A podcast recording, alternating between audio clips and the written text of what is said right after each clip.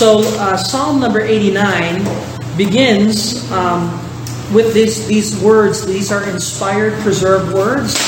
Sabi ng Bible dito, a maskil of Ethan the Ezrahite. So pag sinabing maskil, ang ibig sabihin ng maskil ay instruction.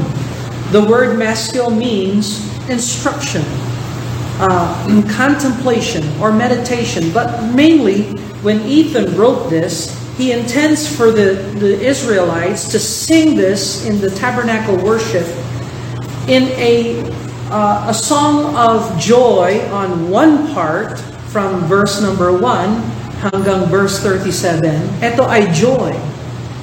Tapos pagdating sa verse 38 hanggang verse 52, this is becomes the saddest part. So, iba talaga ang Book of Psalms. Sometimes, normal Psalms, nagsisimula sa sad at dinadala tayo sa masaya.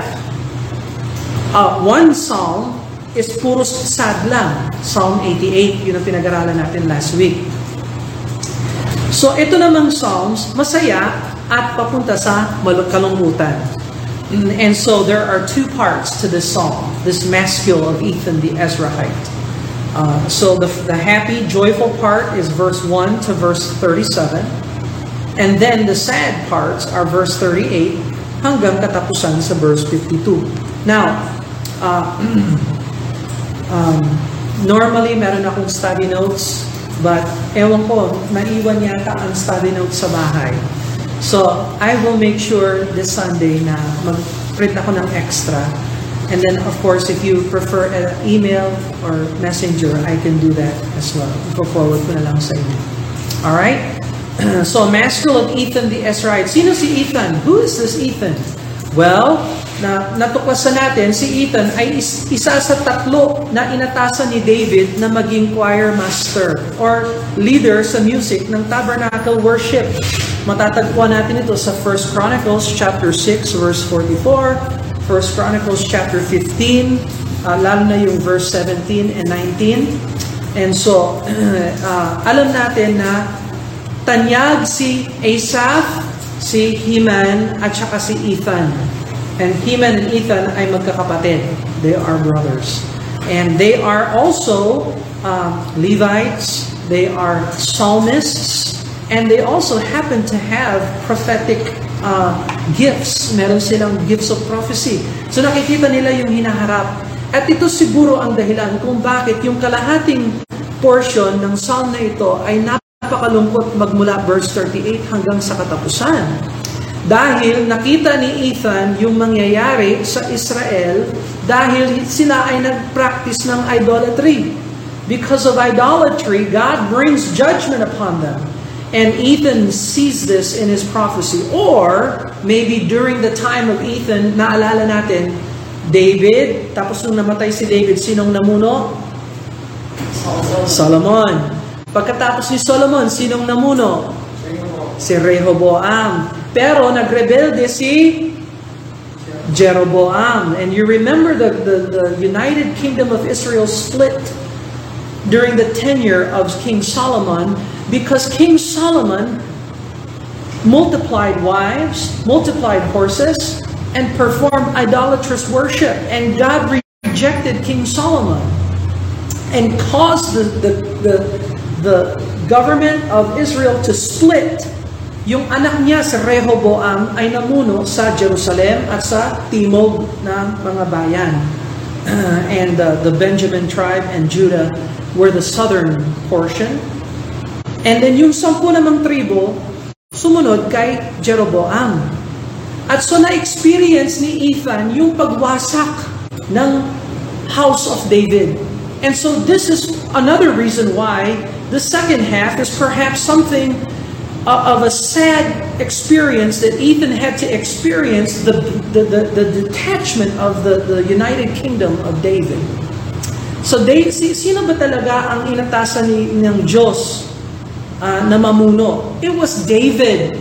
Naalala ninyo nung naghanap sila ng hari? Sino yung unang hari na pinili nila? Who was the first king? Saul. And did Saul obey the Lord and please the Lord? No, he did not. Kaya noong rineject ni Saul si Lord, rineject ni Lord si Saul, inatasan ni Lord sino? Si David. At nagbigay ng mga pangako ang Diyos kay David na itataguyod niya ang tahanan ni David. At yung paghahari ni David ay walang katapusan. Pero sino ang fulfillment ng promise na yon kay David? Jesus Christ, the Messiah. He is the one, the greater son of David, who will fulfill the prophecies by God concerning the house and kingdom of David that will never end.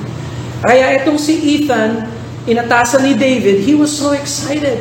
And then he understood, oh, Rehoboam messed up, and now the, the kingdom is split. Rehoboam is in sin, and God is going to bring judgment to the children of Judah. He will eliminate Israel first, tapos i-eliminate niya yung Judah later. Sinong sumakop sa Israel? What's, what nation destroyed Israel? Yung ten tribes na pinamunuan ni Jeroboam the first. Assyria. Correct. Sino ang namuno sa Judah? Winasak nila ang Assyria tapos sinakop nila ang Judah.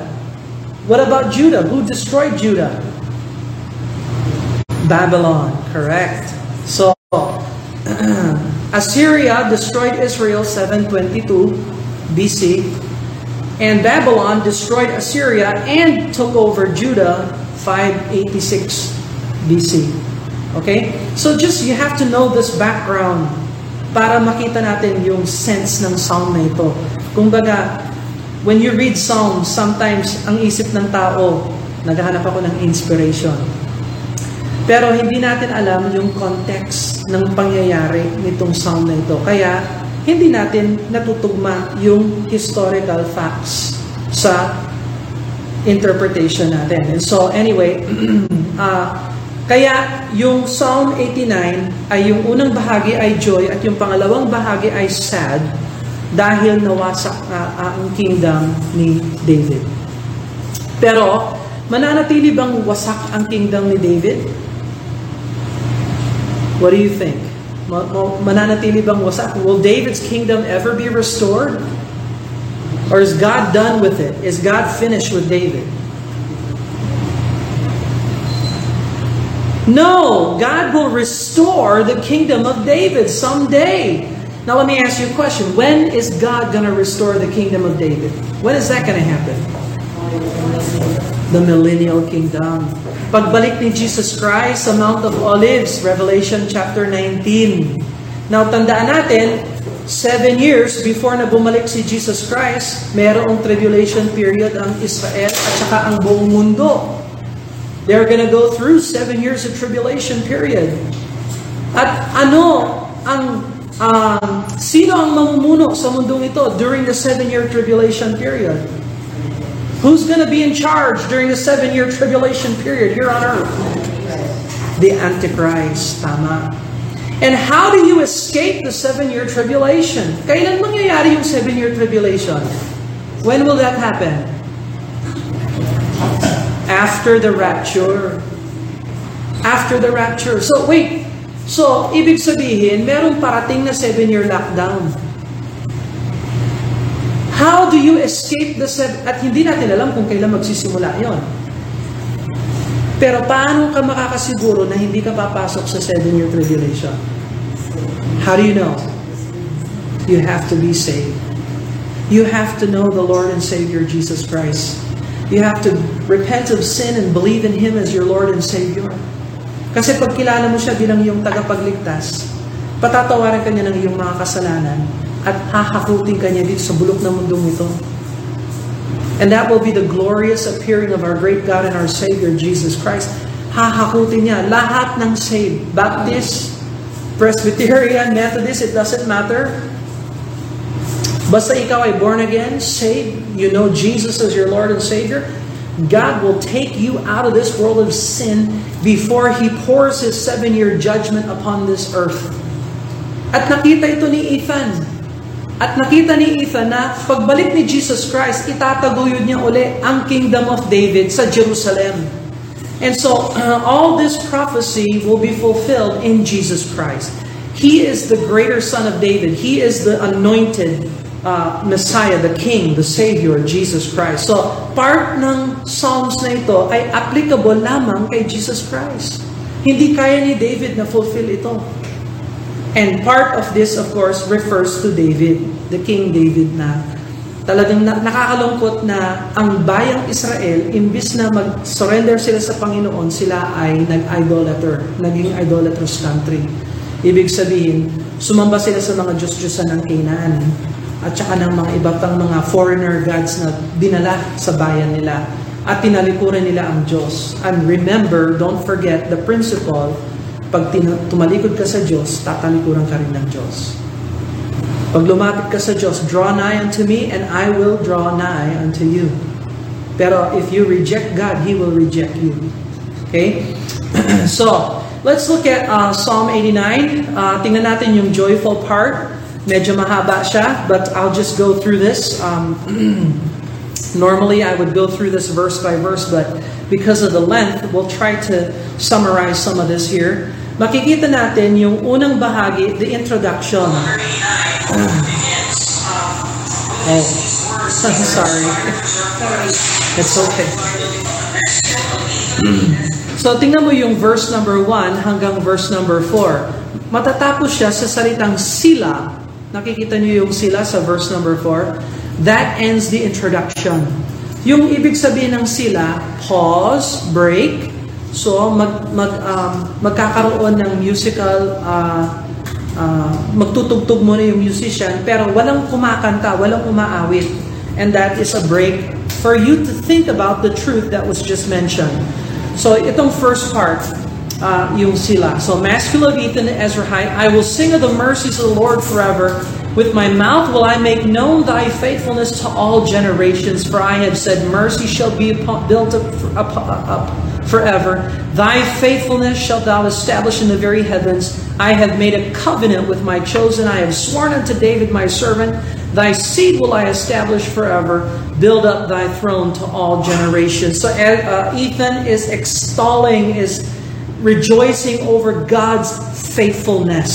So ang tema talaga ng 89, yung unang bahagi, kaya tayo pwede magmasaya dahil ang Diyos ay faithful. God is faithful.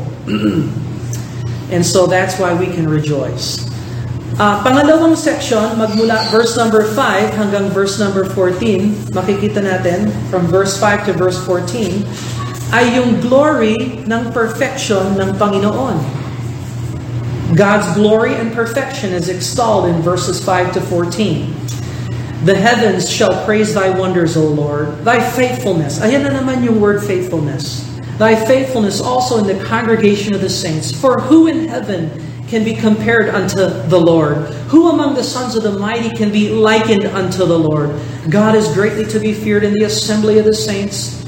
Uh, uh, um, and to be had in reverence of all them that are about him. O Lord God of hosts, who is strong, Lord, like unto thee, or thy faithfulness round about thee. Thou rulest the raging of the sea. When the waves thereof arise, thou stillest them. Naalala ninyo si Jesus Christ sa Galilee na nasa bangka sila. Tapos duma, dumating yung napakatinding storm. Out of nowhere, the storm came. What did Jesus say to the wind?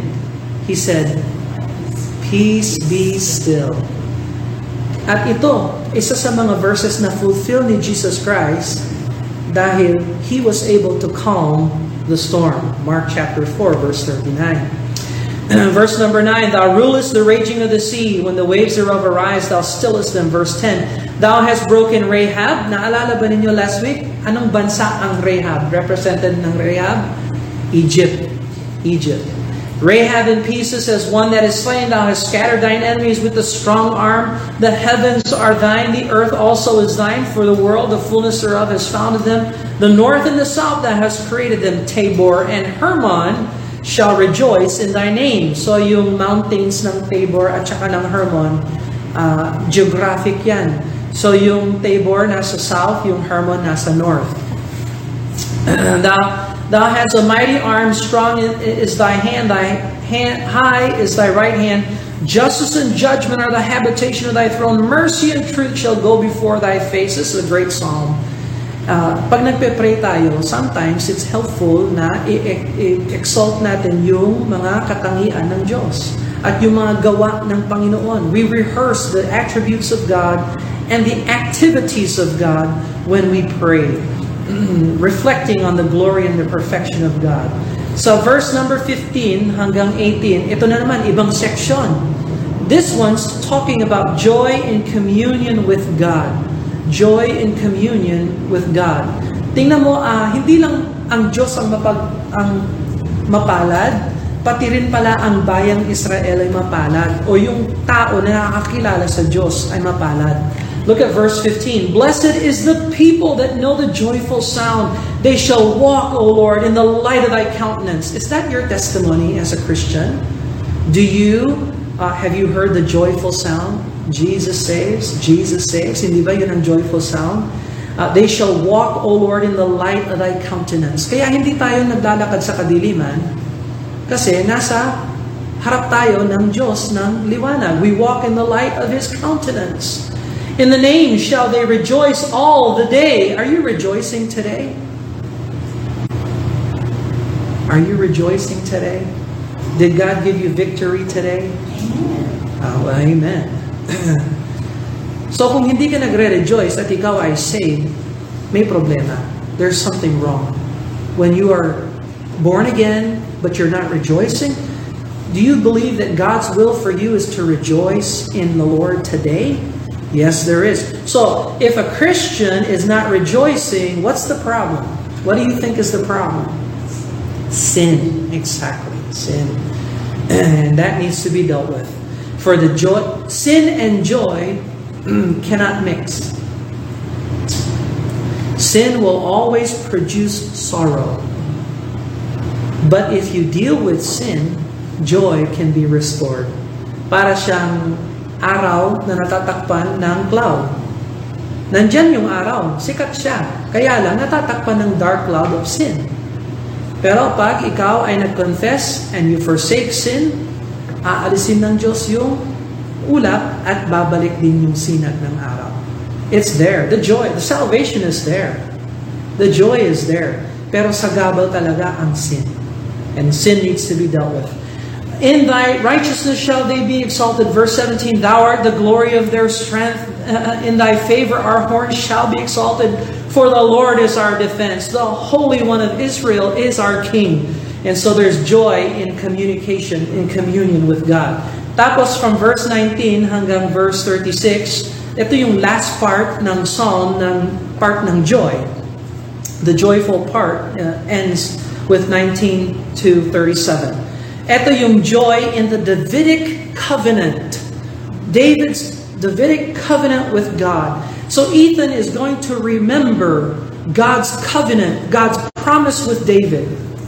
So ano, ano laman nito? Let's look at this here, uh, verse 19. Then thou speakest in vision to the Holy One and said, I have laid help upon one that is mighty. I have exalted one chosen out of the people. So sino yung pinili ng, ng Diyos na maging hari ng Israel? Na ipapalit niya kay Saul. Who is that? David. Let's look at 1 Samuel chapter 16. Tingnan natin yung 1 Samuel chapter 16. 1 Samuel chapter 16, this would be page 261 sa sample Bible. 261. Pero 1 Samuel chapter 16, verse number 1. Bisitahin natin yung Bethlehem. You want to go back to Bethlehem? Let's go over to 1 Samuel chapter 16 verse 1. Dito, uh, shepherd boy si David. Hindi pa siya king. Pero nakikita na sa young man ng Diyos ang isang king. God sees the king in David. Thou shalt, uh, uh, I'm sorry, uh, 1 Samuel chapter 16, verse 1. And the Lord said unto Samuel, How long wilt thou mourn for Saul, seeing I have rejected him from reigning over Israel? Fill thine horn with oil, and go, I will send thee to Jesse the Bethlehemite, for I have provided me a king among his sons. Anong trabaho ni David ngayon, sa ngayon? Shepherd. Is he a is he a young man? Is he an adult? No, he's not. But God sees a king in the young man. Verse number 12. And Samuel said, How can I go? If Saul hear it, he will kill me. And the Lord said, Take an heifer with thee and say, I am come to sacrifice to the Lord. And call Jesse to the sacrifice, and I will show thee what thou shalt do, and thou shalt anoint me to him, uh, anoint me him whom I name unto thee. And Samuel did that which the Lord spake, and came to Bethlehem. And the elders of the town trembled at his coming and said, Comest thou peaceably? And he said, Peaceably. I am come to sacrifice unto the Lord. Sanctify yourselves and come with me to sacrifice. And he sanctified Jesse and his sons and called them to the sacrifice. Eto nakakatawa. So, Jesse, tawagin mo yung mga anak mo. Isa sa inyo dyan, may king. And so I'm sure Jesse said, Oh, you want my oldest one. This is my panganay. Ito the best. Masipag, maayos, matangkad. Uh, tingnan mo siya. Uh, but, no, no, no, no, no. Hanggang dumating kay David. But God chose David. And so Ethan rehearses this. Let's go back to Psalm number 89 and let's look at verse number 20. Psalm 89, verse number 20. I have found David my servant, with my holy oil have I anointed him, with whom my hand shall be established, mine arm also shall strengthen him. The enemy shall not exact upon him, nor the son of the wickedness afflict him. I will beat down his foes before his face and plague them that hate him. But my faithfulness and mercy shall be with him, and my name shall uh, his horn be exalted. I will set his hand also in the sea, and the right hand in the rivers. He shall cry unto me, Thou art my Father, my God, the rock of my salvation. And also I will make him my firstborn higher than the kings of the earth. My mercy will I keep for him forevermore, and my covenant shall stand fast with him. His seed also will I make to endure forever. His throne is the days of heaven. So God really exalted David and gave him privileges. Uh, so isa sa mga privileges ng Davidic Covenant ay yung tinaguyod siya bilang king at mananatili siyang king. God wanted Israel to have one king. Uh, hindi layunin ng Diyos na um, magkaroon ng division kay Rehoboam, tapos lahat ng mga kings ng Israel, wala ni isa sa kanila. Uh, hindi naman lahi ni David. Did you know there were nine lahi yung mga northern kingdom? And not one of them is born again. Not one of them is saved. Tapos noon naman sa southern kingdom kay Rehoboam, uh, uh, uh, hanggang sa katapusan kay Hosea, King Hosea, there were 20 kings there And ilan lang sila, siguro mga apat o lima na mabait na king that turned their heart to the Lord. But they had one tribe, the tribe of David. So yun ang lang ang blessing talaga. Kahit nasa gitna ng apostasy, uh, may nag-preserve ang Panginoon ng tao na for the kingdom of David ayon sa kanyang faithfulness sa kanyang covenant. Pero tingnan mo ang verse 30. Tingnan mo ang warning niya sa verse 30. If his children forsake my law and walk not in my judgments, if they break my statutes and keep not my commandments, then will I visit their transgression with a rod and their iniquity with stripes. So, namamalo ang Diyos kapag ang kanyang mga anak ay hindi sumusunod sa Kanya. God chastises His children who don't obey Him. so, um, ito ang dahilan kung bakit humiw, uh, lumubog ang bahay ni David. Kaya yung verse 38 hanggang verse 52 malungkot kasi hindi hindi sila sumang-ayon sa covenant ni David sa pinag-usapan nila ng Diyos. They forsook God and so God chastised them. Alam mo sa mga Kristiyano, pag ikaw ay anak ng Diyos at ikaw ay nagkasala, papaluin ka talaga ng Diyos. At, pero ang palo ng Diyos ay para sa iyong kabutihan. Hindi siya katulad ng abusadong parents or whatever. Uh, uh, uh, uh, God chastises for the purpose of drawing us closer to Him and getting rid of sin in our life.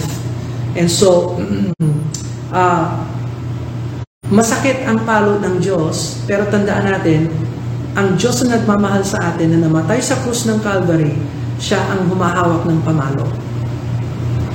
So, if you are under chastisement from God, at least i-remember mo na yung Diyos na pumalo sa iyo ay yung Diyos na namatay para sa iyo. God really loves us. He doesn't want us to live in sin. And He made a way for us to be forgiven and to be cleansed. And if you really don't want to be cleansed, God will spank in order to correct you. Kasi hindi ka pananatilihin ng Diyos na kaparehas. However you met the Lord, you will never be the same. Talagang papalitan ka ng Diyos. So verse number 32, Then will I visit their transgression with rod, their iniquity with stripes. Nevertheless, my loving kindness will I not utterly take from him, nor suffer my faithfulness to fail. My covenant I will not break, nor alter the thing that is gone out of my lips. Once I have sworn by my holiness, I will not lie unto David. His seed shall endure forever, his throne as the sun before me.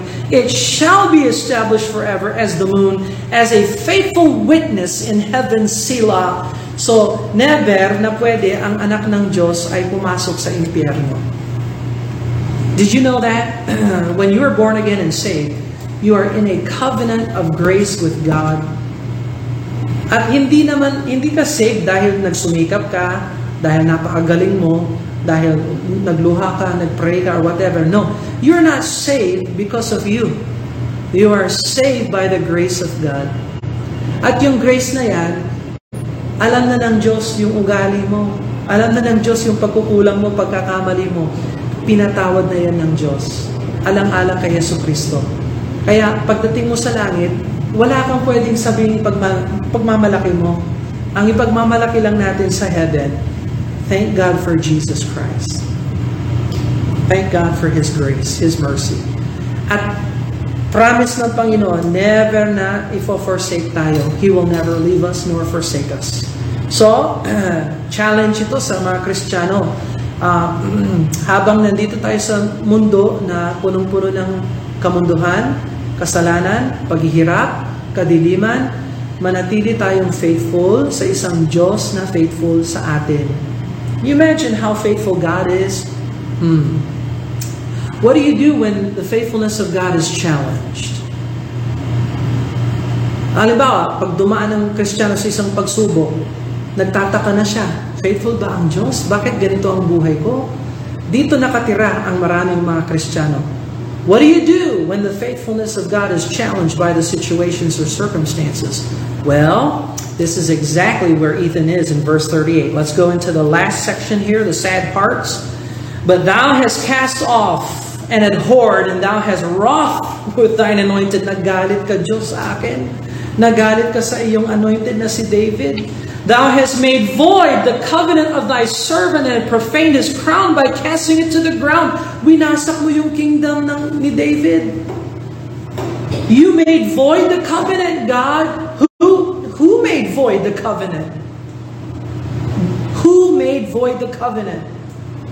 According to Ethan, sino ang nag sino nag-break ng covenant? God. Oh, wow. Look at verse 40. Thou hast broken down all his hedges, thou hast brought his strongholds to ruin. All that pass by the way spoil him. He is a reproach to his neighbors. Thou hast set up the right hand of his adversaries. Thou hast made all his enemies to rejoice. Tingnan mo, oh, Lord, ikaw, ikaw ang bumali sa covenant. Ikaw ang nagwasak sa bahay ni David. Ikaw ang nagparusa sa kanya. Ngayon, yung mga kaaway ni David nagsasaya dahil sa gawa mo, Lord. So, who holds the chastising uh, stick? The rod of chastisement. Who holds it? God holds it, you see. And Ethan is teaching us here. Ethan is not incriminating God. Hindi sinasabi ni Ethan, ikaw ang dahilan. No, ang sinasabi ni Ethan, ikaw ang humahawak ng pamalo, Lord. Ito ang mga nangyari, ito ang mga nangyari. Verse number 43, Thou hast turned the edge of his sword, Thou hast, uh, thou hast not made him to stand in battle. Natalo sila dahil sa iyo, Lord. Dahil ikaw ang gumawa ng paraan para sila ay matalo. Thou hast made his glory to cease cast his throne down to the ground. The days of his youth has shortened and has covered him with shame. Selah. Verse 36, uh, verse 46. How long, Lord? Yan ang question ni Ethan. How long? So alam ko, Lord, nasa mali kami, kino-correct mo kami, pero gaano katagal, Lord, yung correction mo sa amin? This is an honest question. And, you know, eh, this is something, remember Isaiah? In Isaiah chapter 6, he saw the, the glory of God and his lips were cleansed and he said, Send me. And ano yung question ni Isaiah sa, sa chapter 6? How long? Gaano ba katagal itong mangyayari sa children of Israel na sila ay under judgment? You remember Habakkuk standing on his watchtower, looking at the judgment prophecy of God to, to Judah and Israel. Anong question ni Habakkuk? How long? Gaano katagal mangyayari itong prophecy na ito? You remember the saints that were slain in Revelation chapter 11? Yung mga saints na napugutan ng ulo dahil hindi sila to, to, ah, dahil nasa tribulation sila, hindi sila tinatakan ng Antikristo, pinugutan yung ulo nila. Ngayon, yung kaluluwa nila nasa trono ng Diyos. Ano yung tanong ng mga kaluluwa sa trono ng Diyos? How long? Bago mo mag, bago ka mag-revenge para sa amin. How long? So Ethan is asking the question to God, how long? How long will you hide yourself forever? Shall wrath burn like fire? Remember, Lord, tandaan mo ito how short my time is. Nako. Isa, dapat nating isa ulo, yung time natin sa mundo, limited lang. Do you know how short your time is here on earth? 80 years lang, lahat tayo dito. Lahat kayong nanonood sa live stream. 80 years lang. Kalansay na tayo. Kahit na yung pinakasanggol na, na nakakarinig nito, 80 years from now, lahat tayo patay. That's how short our time is. And so what is Ethan trying to say? Ethan is saying there's no time to waste. We must serve God and dedicate our life to God now. Don't wait to serve the Lord. Yung mga kabataan, young people, well, anong hinihintayan ninyo? Na maging 20 kayo bago maglingkod sa Panginoon? That is foolishness. Learn to serve God now. Dedicate your life to God now. Para pagdating ng 20, mas prepared kayo sa work of God. Tapos tayo namang adults, anong hinihintay natin? What are we waiting for? What are we waiting for? Our time is short. Tapos hindi lang time yung short natin. Look at, here's another one. This is not encouraging, but this is true. uh, remember my time is, wherefore thou hast made all men in vain. What, verse 48, what man is he that liveth shall not see death? So hindi lang limited yung time natin. Ano yung katapusan natin? What's the end of our life here on earth? Death. Shall he deliver his soul from the hand of the grave? Sila? Hmm? So Ethan is appealing to God. Nag-a-appeal si Ethan, Lord, alam mo naman ako, yung buhay ko may kilang at hindi lang yan, mayroon din akong wakas, kamatayan ang wakas ko. I tell you, it's not, ang question talaga dito, hindi yung kailan ako mamamatay, anong mangyayari sa akin pag ako'y namatay, ang question dito, ano ang kondisyon ng kaluluwa ko sa oras ng kamatayan? Am I in Christ? Or am I outside of Christ? Verse number 49, Lord, where are thy former loving kindnesses? Plural pa. And the loving kindness is covenant kindness. Nasaan, Lord, yung pangako mo? Which thou swearest unto David in truth. Ito talaga ang tanong. Kailan itataguyod ng Panginoon yung kaharian niya sa Jerusalem? Kay tagal na. Kay tagal na. Ilang thousands of years na ito. Hindi pa natutupad. Pero nagtatanong pa rin si Ethan, si Ethan, when? May sagot ang Diyos. Did you know that? May sagot ang Diyos when? Gusto niyong malaman? Look at Revelation chapter 22. Ito ang response ng Diyos. Lord, kailan mangyayari ito? Kailan mangyayari yung tribulation? Kailan mangyayari yung millennial kingdom? Kailan mangyayari yung mga mga sinasabi ng Bible prophecy patungkol kay Jesus at sa rapture, at sa tribulation, at sa millennial kingdom? When, Lord? When is it gonna happen? Oh, tingnan mo ang sabi niya sa Revelation chapter 22, verse number 20. He which testify these things saith, Surely I come quickly. Sabi ng Panginoon, parating na ako. Ayan ang message niya. Oh. I come quickly. I'm on my way.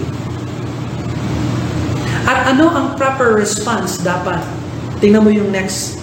Even so, Amen, even so, come. Lord Jesus. Kung ikaw ay saved, ikaw ay born again, at nagtatanong yung tao, kailan kaya mangyayari ito? Ang sagot, parating na ang Panginoon, at nawa dumating na nga ang Panginoon. Verse number 50, Remember, Lord, the reproach of thy servants, how I do bear in my bosom the reproach of all the mighty people, wherewith thine enemies have reproached, O Lord, wherewith they have reproached the footsteps of thine anointed.